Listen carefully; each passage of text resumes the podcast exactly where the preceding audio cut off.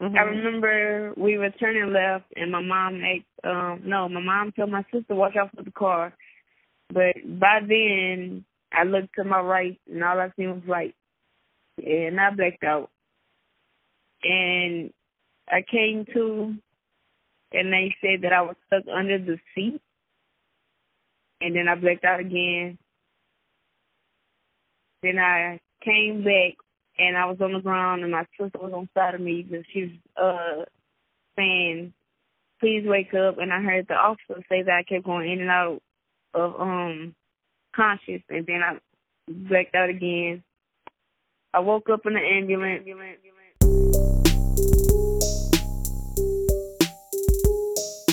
Justice, justice. Hi, I'm Aisha Adams, and I'm going to be sharing some intriguing cases with you. And I want to know if you feel justice was served or nah.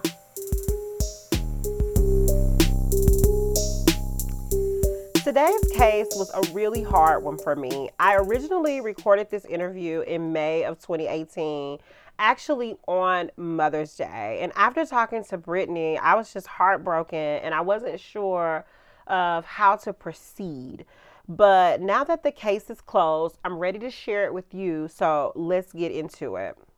On October 12, 2017, an off duty Baton Rouge police officer driving 94 miles an hour in his Corvette hit a Nissan SUV. The SUV had four adults in it and four children. The accident was both tragic and horrific. It was tragic because Brittany lost her daughter, Sierra, a one year old. Everybody was hurt. My mom and my sister are still recovering. It took them they was in the hospital two months on life support. So they still recovering. My daughter, she passed on the twenty third. My boyfriend, he had burns on his back. Everybody was covered with gas, so they had to cut all our clothes off and um spray us down with water. And he had burns and stuff on his back. He had a broken pelvis. I had a broken pelvis, but I had to get surgery. Uh, what else? Wow. My middle, only my my middle sister, the one that was driving, she Mhm. just had like burns and scratches on her face. But everybody else was hurt like worse than she was. And so here's where charges start being filed. And so the officer, the off duty officer who was speeding, was actually charged with one count of negligent homicide and another count of speeding. And he ended up posting a $15,000 bond and released from jail on the same day. While Brittany tells me that she had to turn herself in. I prayed before I went in. When I went in, I was still praying. I couldn't go. I didn't want to go to sleep because they had people look, women staring at me like the little studs or whatever. They was watching me, so I didn't want to go to sleep. Then they actually had they actually had an officer tell me that if I would go, I had braids in my hair, like weave, and they had an officer lit, literally tell me that if I was to go to sleep, if I would have fell asleep, they would have took my bra- braids out of my head. Like, okay. Yeah, I, I was just ready to get out. They put him in jail, then they turn around and put the charge on me. So they're trying to charge me with negligent homicide, saying it was my fault. Then they turn around, which the police, they got a false allegation because they turned around and said that I told them that her car seat was in the front seat, but that's not what I said. And they're saying that in the third, they have three different articles. One, the third article, they said that the car seat was on like on a dashboard, but in the first article, when you look at the wreck, you can see the they took a picture of the car seat outside the car. So I guess they're just trying to find something to put on me Mhm. because in the first article you could see that the car seat is outside the car, Mhm. and they're trying to say that I said it was sitting on the dashboard and that it was. And I actually went to jail for it because they charged me with negligent homicide we did have too many people in the car, Uh huh. but it's like we were squished. She her car seat was in the middle. Oh, so her car seat was on the seat. Yes, ma'am. It was in the it was in the back seat, but when the car hit us, it flew out the car. It flew out the car, and she did. Yeah. And and because it was too many people in the car, you just didn't have the seat belt on it, but you had the baby in the car seat, squeezed in between you and somebody else. Yes, ma'am. The I put her. I put. I don't know. I didn't put like the seat belt on it, Mhm. but they have. I strapped her in the car seat and like put the car seat in there. So this case is just so layered. All right. So on Brittany's side, um, there were too many people in the car. Brittany did not um, scrap in her daughter correctly um, because there wasn't enough room in the car.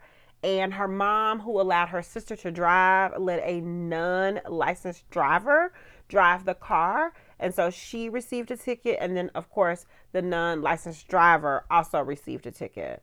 On the opposite side, the officer who was definitely speeding um, received a ticket for speeding as well. I want you to remember that it really isn't about who's right, who's wrong. The question that I'm asking you is was justice served or not? So let's get into how this case ended. The district attorney decided not to file charges against Brittany or the off duty officer. And the reason for this was he felt like he really couldn't determine who was responsible based on the facts of the case and what the law requires. You see, this case was all about the car seat. The district attorney just didn't know who was to blame because there were too many people in the SUV and the officer was doing 94 miles an hour. So he decided not to charge anyone. So therefore, all tickets were allowed to expire. No one received any jail time. And so my question to you is, was justice served or not? What do you would you want people to know about her? Um, in my opinion, she was my best friend. So like I practically I raised her mostly by myself. So we became close. She was fun to be around.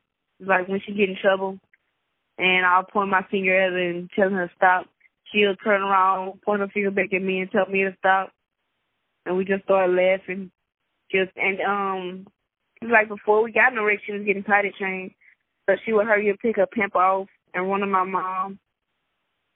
Cause she know I was gonna get her. So yeah. It was like she was fun. She'll steal people food off their plate and open the refrigerator. She always open the refrigerator and she got a bell pepper out and will eat the bell pepper by itself. Oh wow. I'm like, okay, you eat bell peppers because I don't. she, oh my gosh, she would wake up early in the morning to watch what that is, Elena of Avalor, Elena of Avalor, Sofia the First, and Doc McStuffins. She would wake up early in the morning to watch that. She would be about herself watching it. Don't wake me up or nothing. okay, you watch that.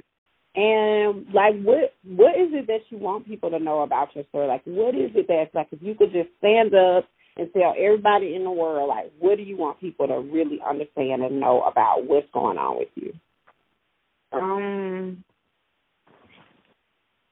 that well, for one, just because it looks like I'm good on the outside doesn't mean I'm actually good on the inside. Because at the end of the day, I still lost my daughter, which to me, she was my best friend.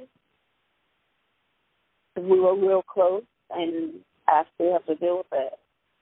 I can't bring her back. And then her sister looks like her, so still looks like everywhere I look, I see her, but it's not actually her. And that the ones we we can't put our trust in anybody. We're supposed to trust the officers; they're supposed to protect us, but in reality, they only protect their own. They they only protect their own.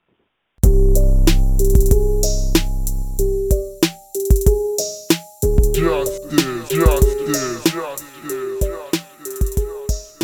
Thank you for listening. If you want to talk more about this case, meet me in the Facebook group where I've posted some discussion questions. You can follow me on Nappy Thoughts across all social media platforms. You can also rate and share this episode if it's worth it. We'll chat soon. This is an Aisha Adams Media production. Aisha, how you doing?